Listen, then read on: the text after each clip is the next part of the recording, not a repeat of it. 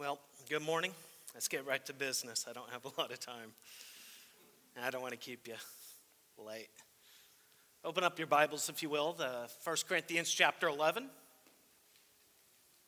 And as you're getting there, by way of introduction, I want to put this in your mind. The true measure of a man is not found so much in what he does and what that man has accomplished, but rather the true measure of a man is found in how much he is willing to suffer loss for the sake of Jesus Christ. History has given us many examples of such men, men dedicated to Christ Jesus. One comes to mind is that of Jonathan Edwards, America's greatest pastor and theologian. Graduated from college at the age of 13, got his uh, master's degree at age 16, and almost finished his doctorate at age 19. You think of the hundreds of thousands of sermons that are preached every year, or I should say every Sunday in America, and yet only rightfully one sermon could be considered the greatest, most well known sermon in the whole history of America, and that's Jonathan Edwards, Sinners in the Hands of an Angry God. As a pastor, he was instrumentally used by God to start a revival, the Great Awakening, that swept through America in the 1700s. And much could be said about the man's accomplishments, but going back to the original statement, what did he suffer? He was willing to suffer humiliation in his own community, hatred by his own um, congregation. He was took a stand and was removed from his pulpit by the members of his own church, even members of his own family. Why? Well, he took over the pulpit from his grandfather and his grandfather, Solomon Stoddard, introduced what is known as the halfway covenant. Not get into all the particulars, this uh, halfway covenant allowed non converted, non believing people to become members of the church, to be baptized, to take communion, to do all those sorts of things. And it was really the issue of communion that Edwards, after studying the scripture, believed that what his grandfather instituted was wrong. He set out to, to reverse the halfway covenant, and his grandfather was so beloved by the church that he was removed. And so you, here you have America's greatest pastor removed from his own pulpit by his own people. And for I think about the next seven years he spent being a missionary to the Indians, the Native Americans, and speaking on them at the most very basic level. And he had probably one of the greatest minds America has ever known. I could think of John Calvin. This man suffered greatly for Christ. He protected communion, he protected the Lord's Supper against some armed men who were livingly open, rebellious, and sinful and scandalous lives. They came into his church with swords, ready to storm the table of the Lord. Calvin, getting wind of this, goes near the elements, places his arms around them, and cries out, These hands you may crush, these arms you may lop off, my life you may take, my blood is yours, you may shed it. But you shall never force me to give holy things to the profane, and so dishonor the table of the Lord my God. I think also of the English Protestants and their loss under the reign of Mary Tudor, nicknamed Bloody Mary. Many of these men, over 500 of them, were burned at the stake in England. And there was many reasons for their executions. But the main issue that usually was what resulted in their death is the issue of transubstantiation. The Roman Catholic doctrine that the elements of communion literally become at the Mass the body and the blood of Jesus Christ. These men were willing to lay down their lives. Many of them died. If they would just embrace transubstantiation, they would go free. But they're willing to pay for their life because they considered, no, I will not dishonor the Lord. Christ's sacrifice was sufficient. He does not need to be re sacrificed every time the Mass is given. Now, the question I pose is why? Why, over the practice of communion, was so many people willing to sacrifice so much?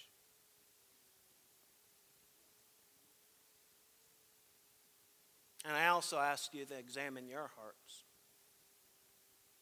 What are you willing to sacrifice over what sometimes we take so lightly? In answering this, I think more than from anywhere else, these men were following the example set forward by the Apostle Paul and found in 1 Corinthians chapter 11. The title of this, of this message this morning is Contending for Communion. And I hope that we would contend for the purity of it in other people's lives, but most importantly, contend for the purity of coming together around the Lord's table, most especially in our own lives. Let's read the text. 1 Corinthians chapter 11, starting in verse 17.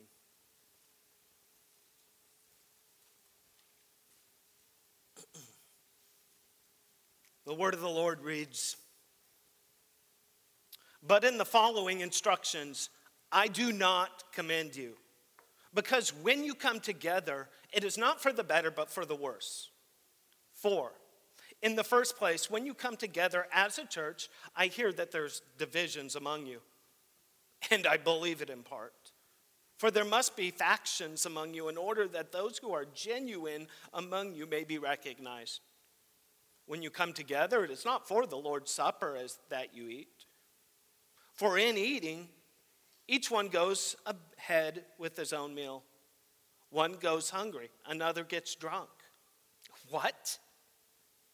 Do you not have houses to eat and drink in? Or do you despise the church of God and humiliate those who have nothing? What shall I say to you? Shall I commend you in this? No, I will not. For I received from the Lord what I also delivered to you that the Lord Jesus, on the night when he was betrayed, took bread, and when he had given thanks, he broke it. And he said, This is my body, which is for you. Do this in remembrance of me. And in the same way, he also took the cup after supper, saying, This cup is the new covenant in my blood. Do this as often as you drink it in remembrance of me. For as often as you eat this bread and drink this cup, you proclaim the Lord's death until he comes.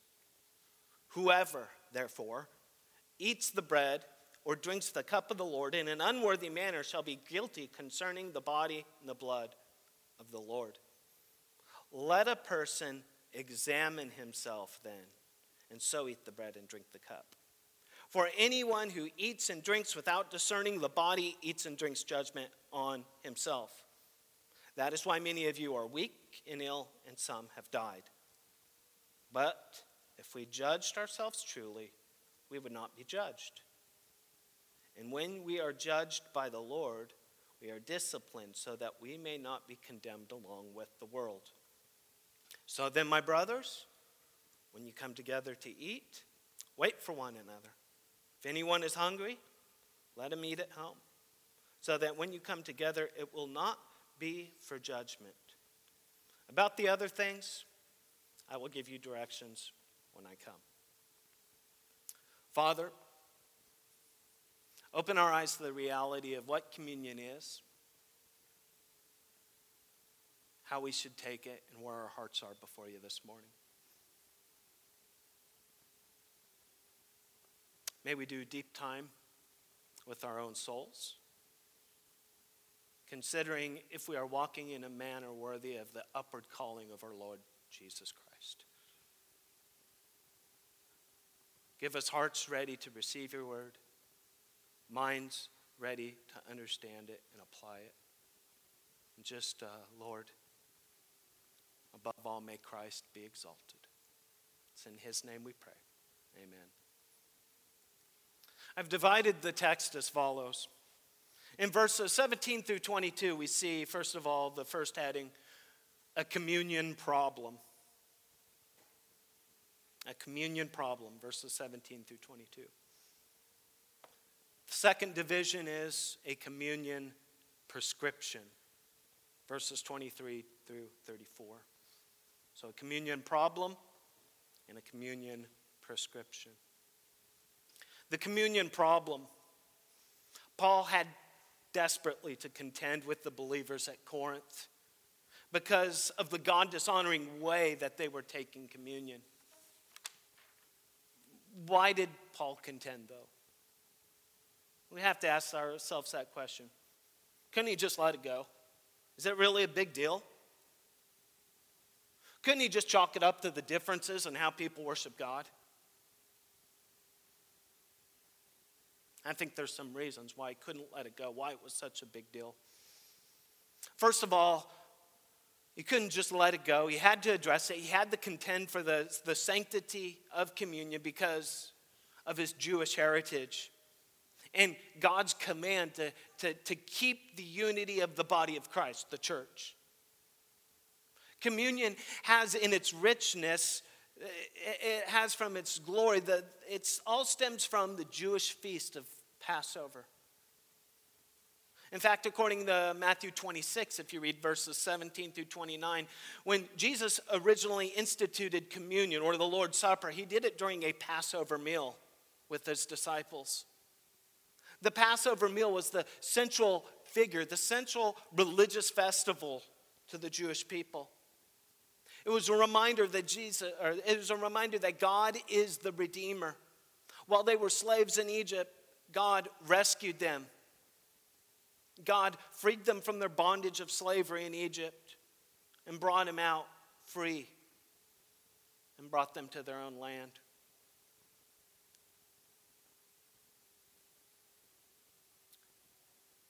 The whole meal is centered around God being a Savior.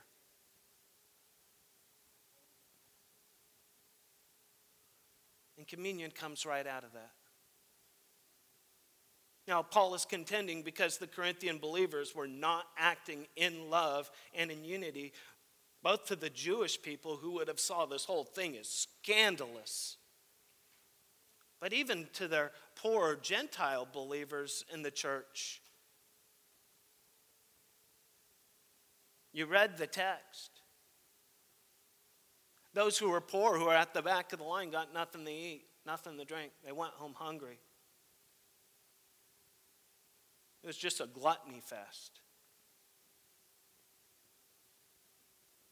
The ununified Corinth church is a major reason why Paul says, look at this is a huge issue.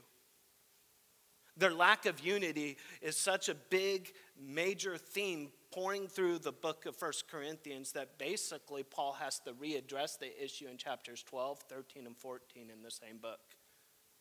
You're not unified and you're using your spiritual gifts in such an inappropriate way that is not bringing unity but division in the body. So he goes over the mandate of spiritual gifts. It's unity of the body of Christ. Paul couldn't let that go. It was worth bringing up. And that's important, but even more important than that is that communion is a proclamation of the gospel. The gospel was at, on the line, the gospel was at stake. The bread represents the life of Jesus, his body.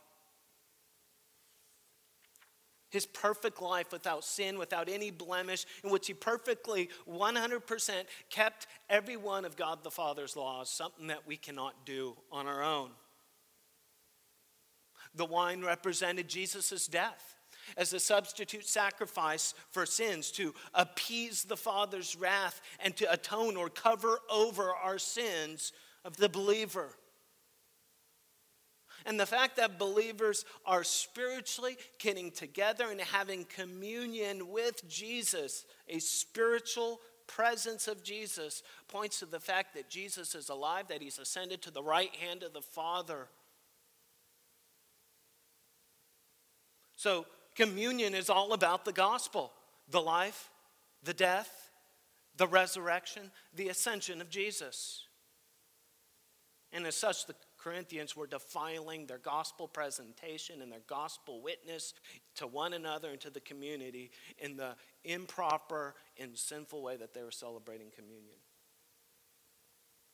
So you can see this is just something Paul couldn't let go. It was poisonous to their souls. And what father and mother would give their own children poison to drink? Or let their children play with something like that and say it's not a big deal. The purity of Christ and his gospel, the sanctification of the church was at stake. Paul couldn't keep silent. Couldn't. Well, what was the problem? Let's look at the text again. In the following instructions, I do not command you. I do not commend you. Because when you come together, it is not for the better, but for the worse. In the first place, when you come together as a church, I hear that there are divisions among you. And I believe it in part. For there must be factions among you in order that those who are genuine among you may be recognized. When you come together, it is not the Lord's Supper that you eat. For in eating, one goes ahead with his own meal, one goes hungry, another gets drunk. What? Don't you have houses they eat and drink in? Or you despise the church of God and humiliate those who have nothing? What shall I say then to you? Shall I commend you? No, I will not. The problem is you look in here on the surface, and we're going to treat this kind of like an onion. We're going to go through it a layer at a time. On the surface, it, it seems to be a lack of humility and love for others in the body of Christ. But as we peel the onion apart, we'll see the problem, the sin issue, goes much deeper than just a lack of humility and a lack of love. Notice some of the phrases that was read. When you come together, it's not for the better, but it's for the worse. I hear that there are divisions among you, and I believe it. Do you despise the church of God and humiliate those who have nothing? Now, before the actual observance of communion, we have to understand what's going on here. Churches at the time had what is described in the Bible, especially in the book of Jude, as a love feast. Think of it as a church potluck. Everybody brought dishes that were to be enjoyed together as a body. It was to celebrate their union and, and being brought together, different people, but united under the banner of Jesus Christ.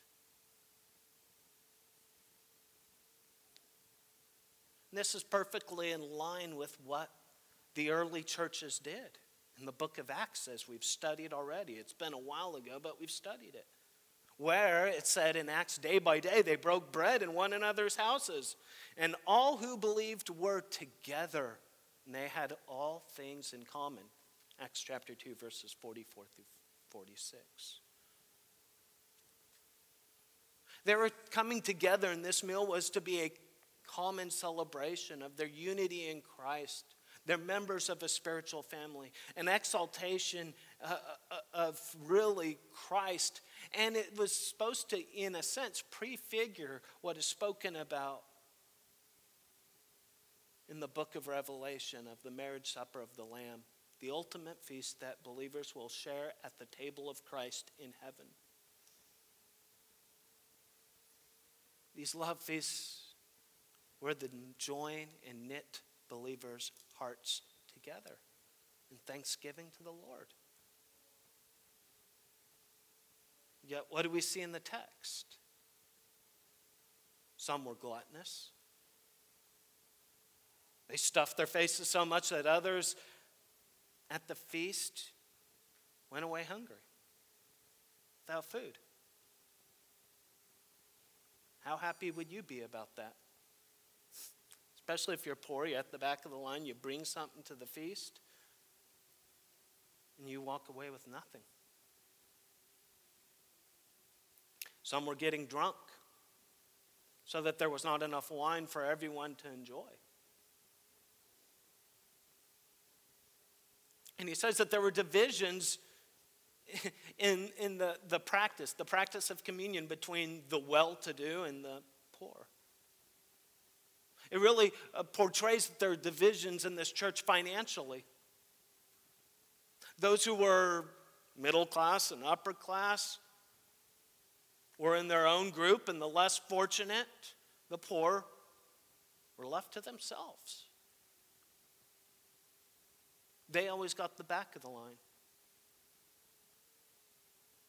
And as thus they were not able to join in and celebrate and eat and drink and be merry and give glory to God. There's a lack of love and humi- a lack of humility here. That's the surface issue.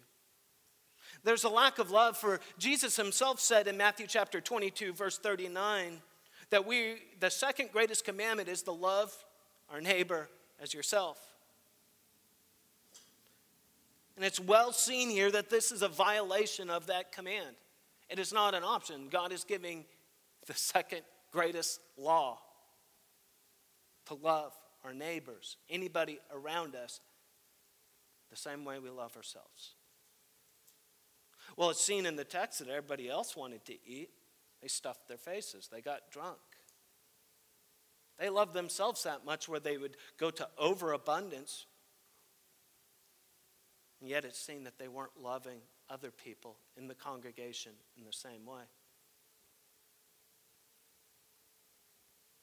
Their lack of love prevented other people from enjoying the meal.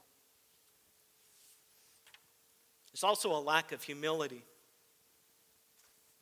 Paul's own definition of humility is seen in Philippians chapter 2 where he says, Do nothing from rivalry or vain conceit, but in humility count other people as more significant than yourselves. Let each of you look not only to your own interest, but also to the interest of others.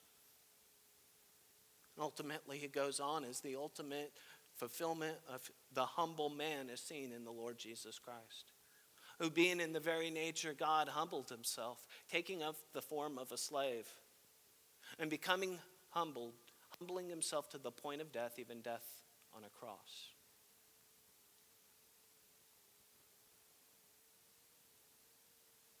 Obviously, the rich here had no regard for the interests of the poor. They weren't humble, they saw themselves as better, as more entitled to the food. I hope you can see the seriousness of the problem. It's not so much the actions, which are bad enough, it's the heart, the lack of love, the lack of humility. It's so serious that God Himself says that He opposes the proud, but He'll give grace to the humble.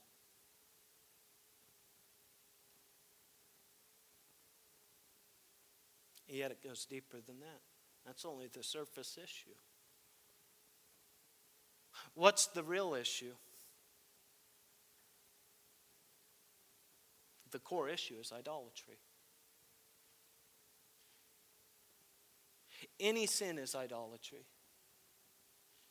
Any sin is idolatry. It has its roots embedded deep in idolatry. Because in any sin, the sinner is saying in their heart, I know better than God. God commands this, but I know better, so I'm going to do that. I know it's better for my life than God. I should be ruling my life, not God. Any sin, that's what the sinner is saying in their heart. Now you can see why sin is so serious, and Christ had to come and die to save sinners. Sin is a cosmic rebellion against a good God.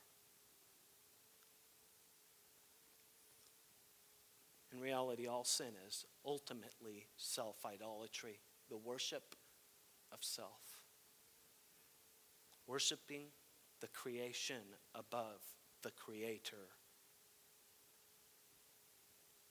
Notice the comment. It says, Paul says, the people were despising the church of God. This really does point to the real heart issue of idolatry.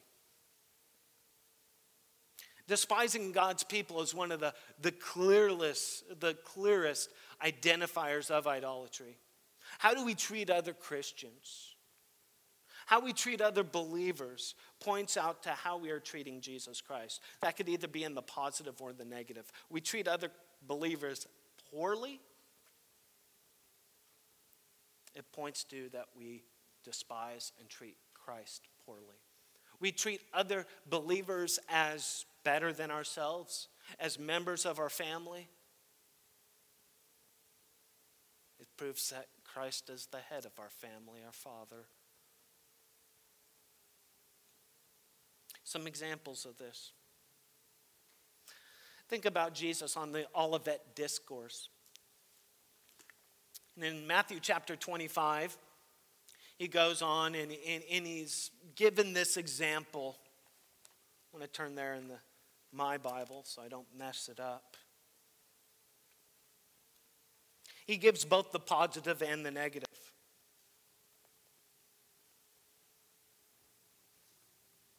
He says, the king says in Matthew 25, verse 34 Come, you who are blessed by my Father, inherit the kingdom prepared for you from the foundation of the world. For I was hungry, and you gave me food. I was thirsty, and you gave me drink. I was a stranger, and you welcomed me. I was naked, and you clothed me. I was sick, and you visited me. I was in prison, and you came to me. The righteous will answer them and say, Lord, when did we ever see you hungry and feed you, or thirsty or give you drink? And see you as a stranger and welcome you, or naked and clothe you? When did we see you sick or in prison and visit you?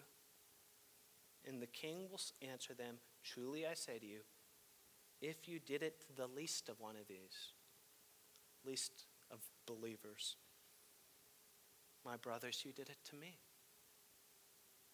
He goes on to say, in the negative example, after saying to the evil people, you, I was hungry, you didn't feed me, to, he says, the people answer, Lord, when did we ever see you hungry or thirsty or as a stranger and sick or in prison and not minister to you?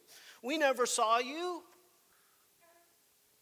Then the king will answer them and say, Truly I say to you, if you did not do it to one of the least of these, then you did not do it to me. And these will go away into eternal punishment.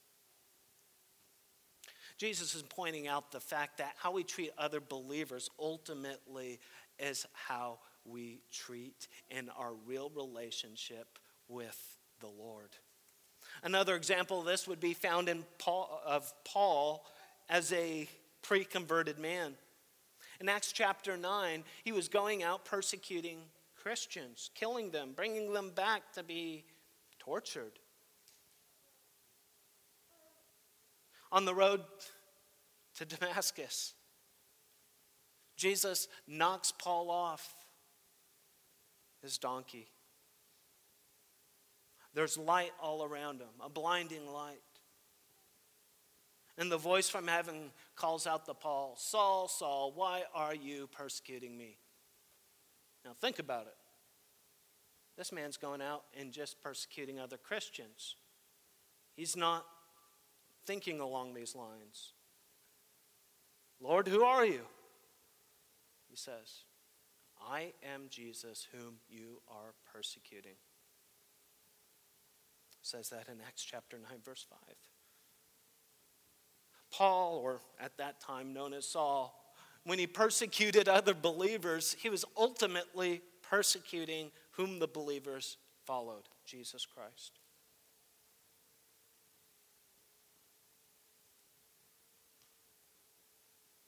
What do you think of other believers?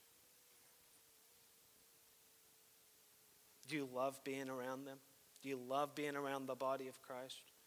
Yeah, I know we all come in different shapes and sizes and have different um, personalities. But of the common thread of a love for God and the Spirit of the Spirit of God in us, if that does not give you a love for other believers, then it really speaks to the deadness of your heart and how dead you are to Christ. The real issue here was idolatry. The idolatry ran deep in the Corinthian church. Paul had to address this issue in the previous chapter, in chapter 10. He actually, in chapter 10, connects idolatry with their communion. He says, You cannot drink of the cup of the Lord and the cup of demons. You cannot partake of the table of the Lord and the table of demons. Shall we provoke the Lord to jealousy? Are we stronger than him?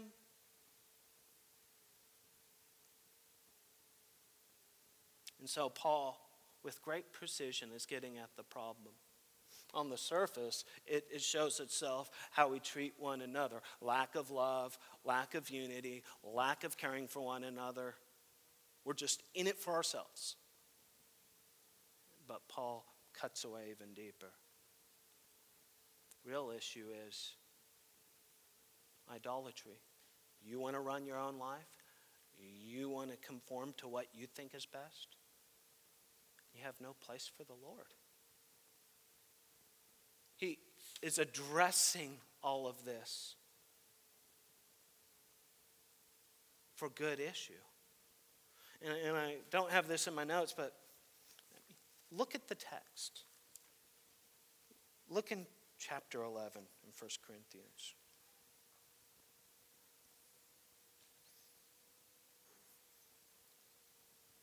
I hear that there are divisions among you, he says in verse 18. And I believe it in part.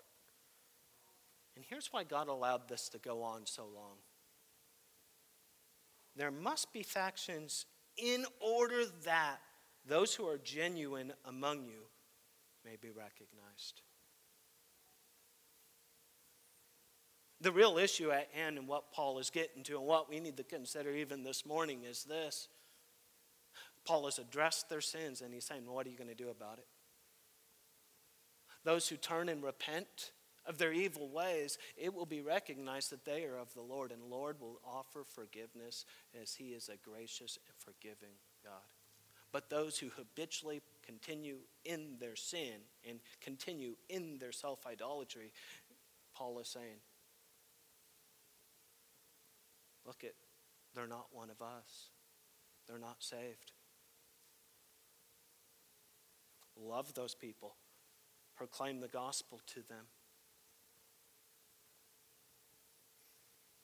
They're an acquaintance, they're not part of the family. God has allowed these divisions and all these things to go on to point out who is his children. So ultimately, Paul looks at the Corinthian communion practice and says, both he and God will not commend it. It's a sham. It's supposed to be the Lord's table and the Lord's supper. But it was anything but that. It was all about self. That was the problem. But what does Paul prescribe what is the communion prescription? I want to use the remainder of the time that we have here to really focus on that and draw some conclusions to even point out, even in our own lives.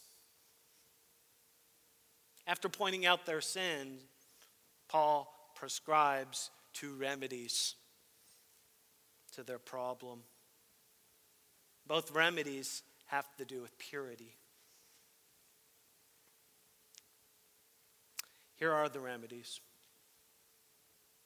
First one we find in verses 22 through 26. And it's this have theologically pure motives. Have theologically pure motives. That's the first remedy. Examine your heart. Are you really honoring God here? That's what it means. have theologically pure motives. Second prescription to be filled he says, have a pure conscience. Examine yourself. Have a pure conscience.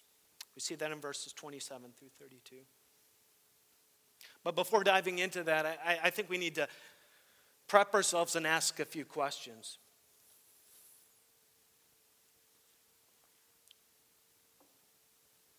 I say it's about purity. I guess the question that needs to be asked is why must we be pure in taking communion and celebrating the Lord's death?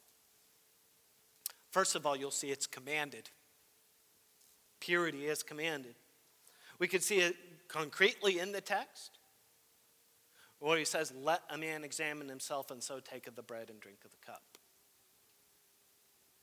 Other places in Scripture, four times in the book of Leviticus, and also um, repeated or, or quoted in First Peter, is the statement the Lord says, says and commands, Be holy, for I am holy. That applies to everything in our lives. Purity is commanded in Scripture. Secondly, purity is commanded. Beyond that is what communion looks to is important. Communion in itself is a covenantal activity, according to what Matthew chapter 26, 28 says. Jesus, on the day he instituted communion, he says, This is the blood of the new covenant. Communion points to the new covenant sacrifice of Christ and our participation in the new covenant. Now, my point is this God always demands purity when he makes a covenant with man. In God's covenant with Noah, Noah gets off the ark. You know what the first thing he has to do before he enters in the covenant with God? He makes sacrifice. He killed some of the clean animals. His sin had to be atoned.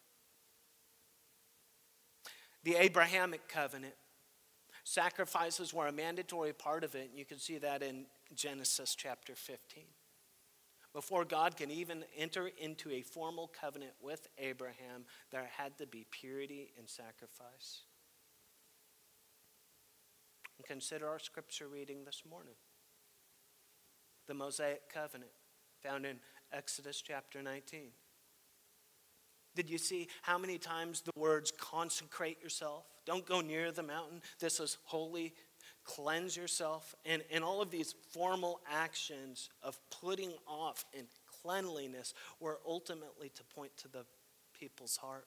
You're going to come into God's presence and you're going to treat that as common? No. Cleanse yourself.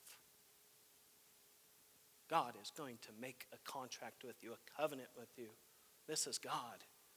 Be clean. Well, communion is a celebration and a remembrance that we are in covenant with God. If you want to look at it this way, it's kind of like you're renewing your wedding vows. You're already part of the new covenant, and every time you come and take communion, you're renewing that vows. You're promising to be faithful to God. You're, you're saying, I will only live for you. You are it to me, Lord. I'm part of, of your covenant people. I've been paid for by your blood.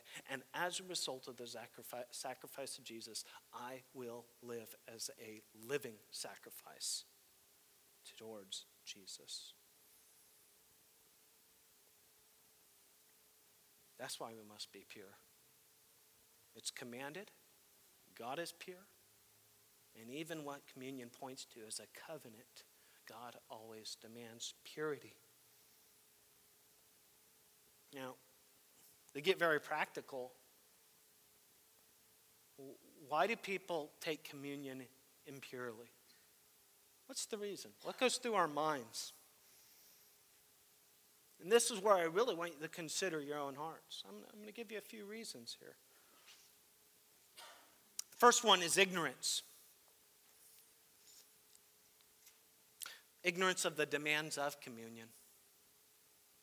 Sometimes we just don't know that in coming together for and celebrating what Jesus has done, that we should be pure. That there is a high standard set.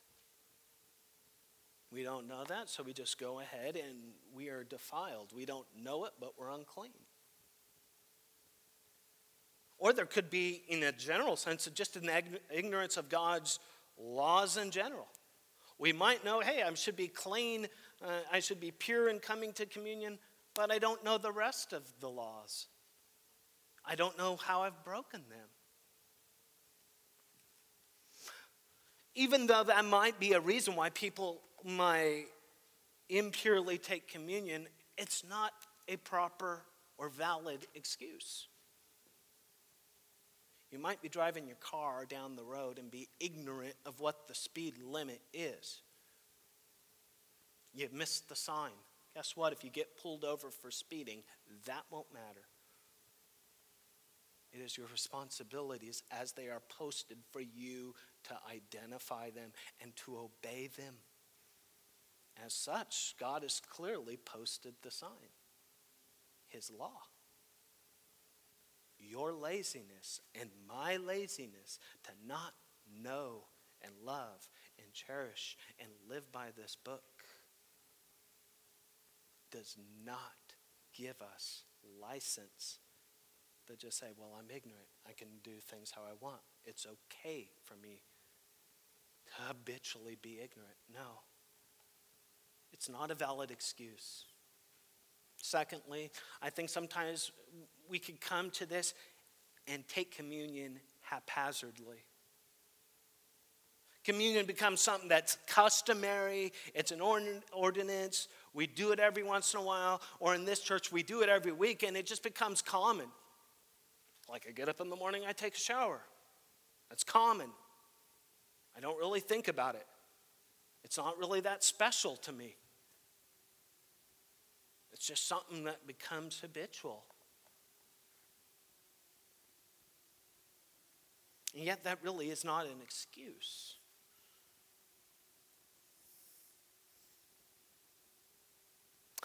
Aren't the things that we do habitually, we do them for a reason? Because they're important? Aren't the things that we do a lot should take a greater significance because they are so much a part of our lives? Just because something is common and we do it a lot, it should not devoid itself of the special significance. I mean, husbands, hopefully you see your wife every day. I'm pretty sure she doesn't want you to treat her as common and not special. And yet there is this connection. And speaking of the roles of husbands and wives in Ephesians chapter 5, Paul goes on to says, look at ultimately this thing is a it, it represents something much grander. It represents in marriage Christ in the church. So I have no problem making that analogy. Coming to communion haphazardly is not a valid excuse. Just as it would not be a valid excuse for you to not to love and cherish your wife just because you see her all the time. There's the issue I think that plagues us in hastily taking communion to hastily take it. I mean by that is we don't prepare our hearts. We don't see the seriousness about what we're going to do. We don't take the time beforehand. We just do it on the fly. And I think this could be done because sometimes we're just lazy in it. I know I have been. I think sometimes we do it because the preparation is hard and we might find some stuff about ourselves that we don't want to find out. And we'll have to deal with some things that we probably don't want to deal with because sin is pretty yucky. and it hurts. And there's a lot of pain involved with sin. To hastily take it, it is not an excuse.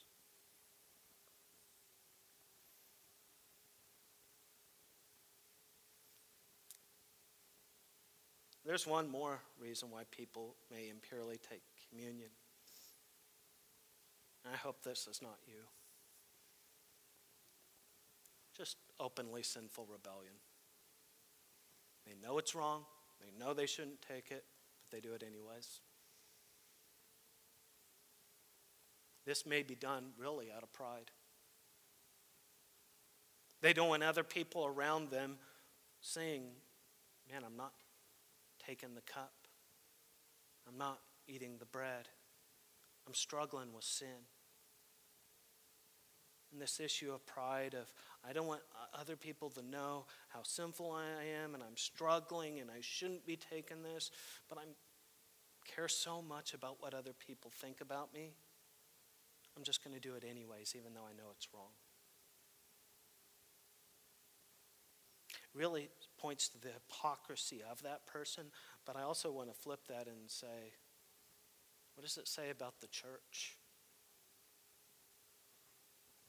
That people might even have that mind potentially, that we're not a forgiving pe- people. That they might be pressured into taking something that they know is wrong. May we also always be remembered as a church where we're sinners saved by grace and offer forgiveness to the full extent that Christ offers it. So, getting back to the text, what does God prescribe? Have theologically pure motives. I'll pick up the pace here. He says in verse 22, or I should say, verse 23. For I received from the Lord what I also delivered to you that the Lord Jesus, on the night that he was betrayed, took bread. When he had given thanks, he broke it and said, This is my body, which is for you. Do this in remembrance of me. In the same way, he took the cup, and after uh, saying this, he, he this is the cup of the new covenant of my blood. Do this as often as you drink it in remembrance of me. For as often as you eat this bread and drink this cup, you proclaim the Lord's death until he comes. Notice from the text, communion is a memorial or a remembrance about the life and death of Jesus. The elements symbolize that. But I hope you saw the last verse there too. It's far more than just a memorial or a remembrance, it is also a proclamation. It is a proclamation of the resurrection of Jesus, and it's the heart's desire, the eagerly awaiting of his second coming to set up his kingdom. The point that Paul is saying in this, and here's the real prescription, is when you take communion, is it really all about Jesus? His glory, His honor, His majesty, His exaltation, His life, His death, His ascension, His resurrection, His glory. His point is clear. Our motive in communion is to glorify Christ Jesus alone.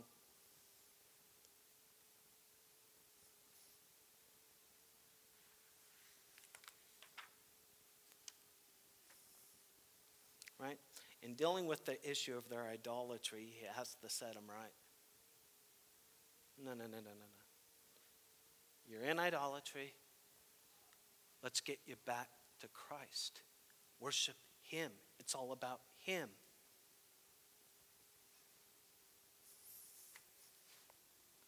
In all our idolatry, what are we doing? We're focusing on self and we've taken our eyes off of Christ. We're like Peter when he got out of the boat, walking on water when he was looking at Christ. As soon as he gets his eyes off, sinks, needs to be rescued.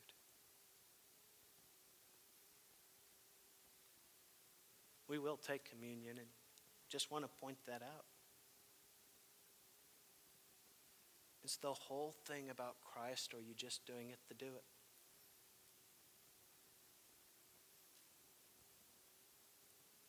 Second prescription have a pure conscience, is basically what Paul is saying. Me read the passage. He says, Whoever therefore eats the bread or drinks the cup of the Lord in an unworthy manner shall be guilty concerning the body and the blood of the Lord. Let a person examine himself, therefore, and drink of the bread and uh, eat of the bread and drink of the cup.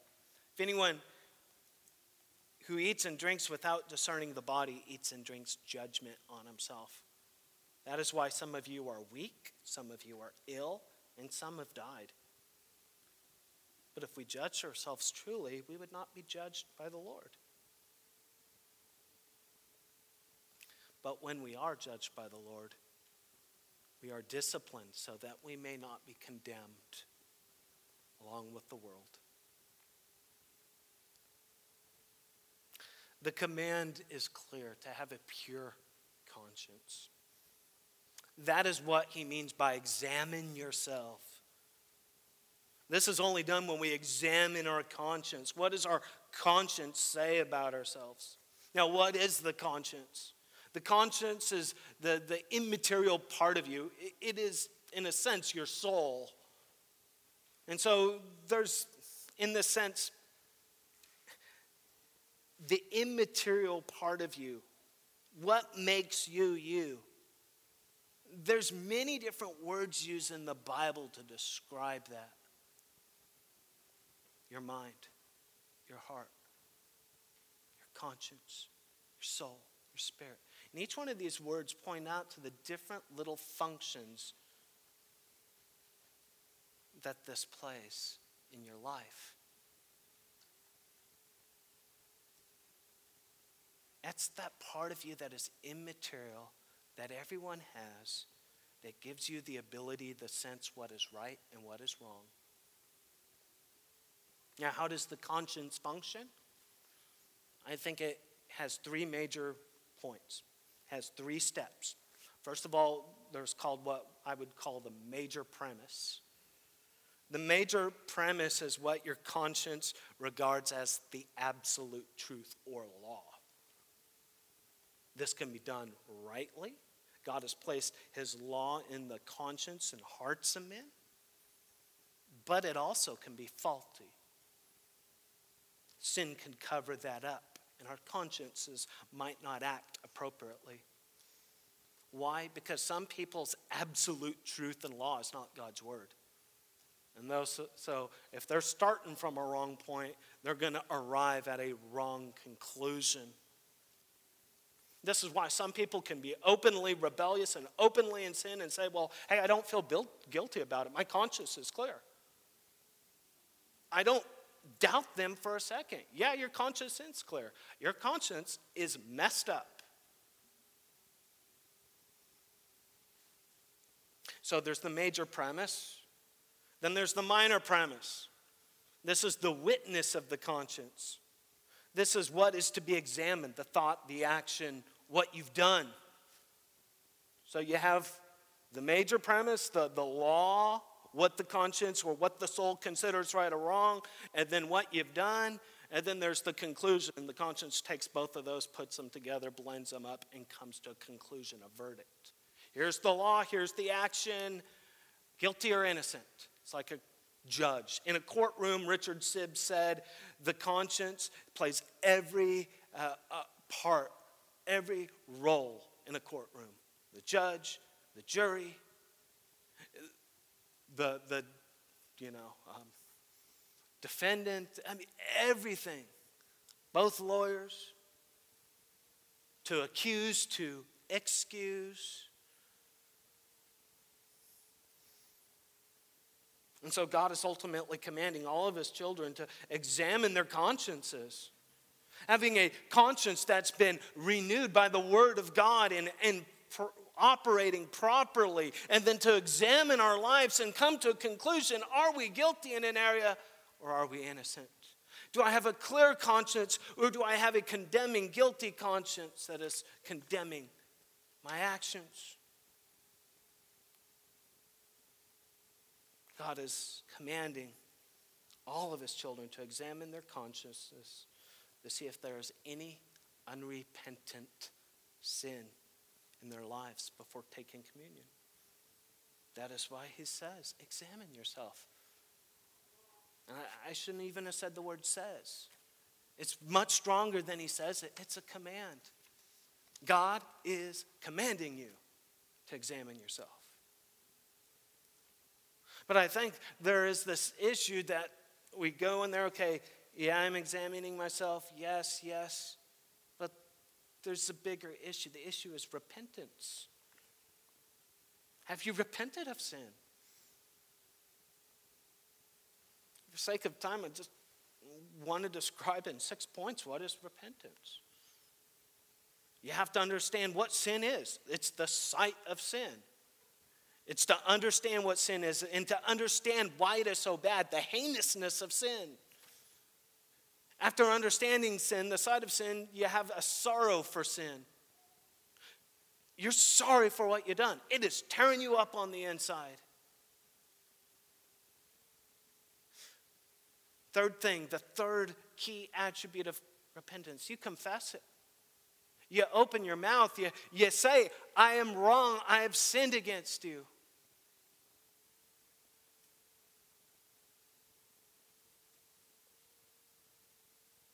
Fourth, you're ashamed. You feel dirty. There's a shame for your sin. A shame. Fifth, there's a hatred of sin. You hate that sin. I don't want to do that. I hate it. My Lord died for that sin. I do not want to res- disrespect him. I hate it. Sixth, there's a turning from sin. You understand it, you have sight of it, you're sorrowful, you confess it, you're ashamed, you hate it, and ultimately all those things combine. If they're really true, you turn from it and you don't sin in a similar fashion.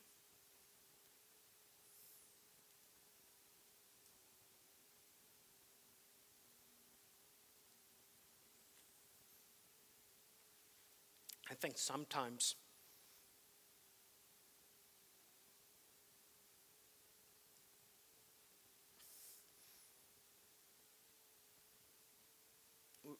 we come to communion and we just see it as confession of sin. We don't go through all six steps. And yet, in biblically, it's not real, true repentance unless all six steps are there. And yet we know this in our mind and we play that game all the time. Right? Some of you have had kids. You catch them doing something wrong. They're like, I'm sorry. You see it on their face, you see it in their eyes, you know everything. Like, no, you're not sorry. You're sorry you got caught trying to avoid, avoid a whipping. You'll confess your sin, but you're not sorrowful. You're not ashamed of it. You don't hate it. You're not turning away from it. And as soon as I turn my back, you're going to run right back to it again. Why do we play such childish games with God?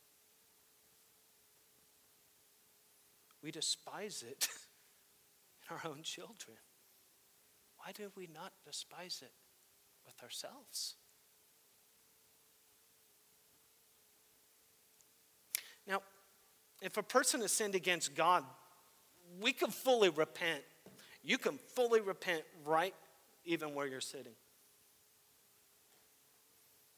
You can go through all six steps. They can be true, they could be genuine, and, and, and it could happen very quickly. And you could thus attain a clear conscience and be cleared for communion. But when it involves two people, I want to suggest to you when your sin involves two people, it becomes far more trickier. If someone has sinned against you, God commands you eh, when it's another believer, another brother, in Matthew chapter 18 to go to the guilty and confront them on their sin. Now, that's a command. Someone sinned against you, another brother in Christ. You've sinned in there. You know somebody has sinned against you. It's kind of eating you up on the inside. You can't attain a clear conscience and repentance from your seat. You have to go to them. To not do that is to disobey what Matthew 18 commands you. Now, what if you've sinned against somebody? Well, in Matthew chapter 5, verses 23 through 24, Christ gives the example in his Sermon on the Mount of a person who is offering a sacrifice to God. He remembers that somebody has something against him, he sinned against something, and God says to him, Go leave your sacrifice. First be reconciled to your brother, then come back and offer your sacrifice. My point is this in taking communion, and after self examination, you discover that either someone has sinned against you or you've sinned against somebody else. This is not an issue of repentance that you can probably solve in your seat. Unless that person that sinned against you or you've sinned against them is sitting right next to you. You have to go and make things right first. Be reconciled to God. Then come back with a pure conscience. Take communion and enjoy it. Why is this reason for a pure conscience as we get ready and get close to wrapping it up? Notice in all of these sections that there's this issue of discipline. God says you will be guilty of the body and the blood of the Lord. The Greek word literally means you will be liable. God, you have incurred real guilt before God in taking communion in an improper way. You've incurred real guilt. And so, just like a parent to a child, discipline is often a strong motivation for correction. We should take this seriously. Consider what it says in verse 30. That is why some of you are sick, some of you have died. Death. God doesn't need to take you out with a lightning bolt. He can cause death by many different means.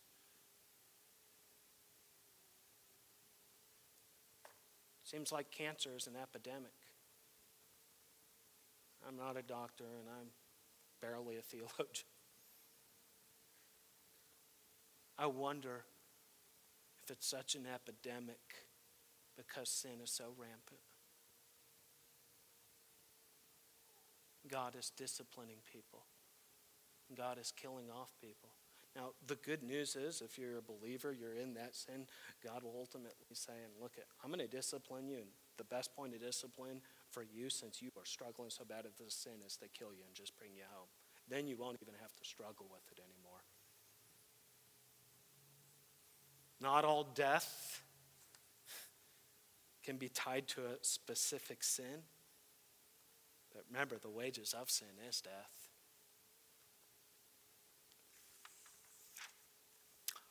Paul finishes ultimately all this prescription with an action plan, does he not? Here's the big things. Let me give you just some practical things how to work it out. So he says, So then, my brothers, when you come together to eat, wait for one another. if anyone is hungry, you're going to want to stuff your face, saying, just do that at home first. So that when you come together, it will not be for judgment. That's Paul's heart. I don't want you getting judged. That's my heart. I don't want any of us being judged. Then he gets something that I, I can't really explain to you. About the other things, I don't know what the other things are here. He doesn't explain them really well. It could be any number of things. He says, I'll give you further directions when I come see you. And it's such as Paul leaves with an action plan. I want to leave you with an action plan. Before you take communion, and hopefully this is something you do on a Saturday night, pray to God and ask Him to reveal any sin in your life. Consider the words of David in Psalm 139. When he says, Search me, O God, and know my heart. See there be any wicked way in me. Lead me in the way everlasting. David is a man after God's own heart, and he's crying out to God, Lord, point out any wickedness in me. How much more do you and I need to pray to God for the same thing? Secondly, before taking communion, I would say, even on a Saturday night, read a lengthy section of Scripture. God's Word reveals our sin. God's Word can point out stuff that we may be blind to. Before taking communion, third point is inspect your conscience.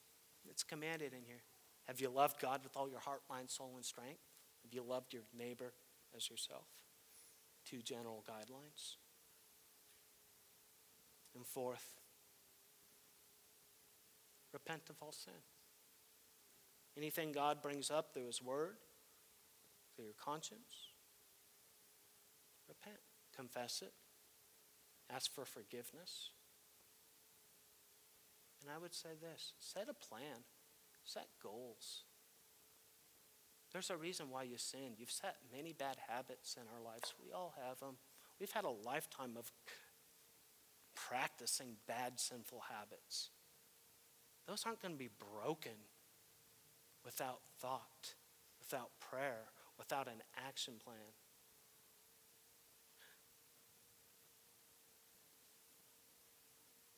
Your sin may be that you're seldom in church on time. Your action plan would be I'm going to go to bed earlier on a Saturday night and get up earlier on a Sunday morning. Pretty practical, easy stuff.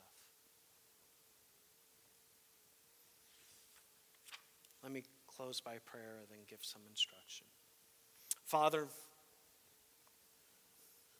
examine our hearts before we take communion. You love your church so much that you would give instructions to us. Not so much in the sense that you're demanding, even though you do demand much, because we were bought with a price, Lord. But more as a father who loves his child. Lord, you do not desire us to be disciplined desire us to walk in holiness and righteousness and to avoid all that hurt and pain and sin and sorrow.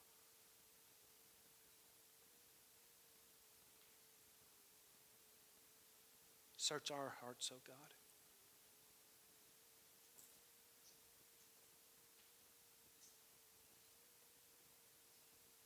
Increase our faith. Increase our love for Christ.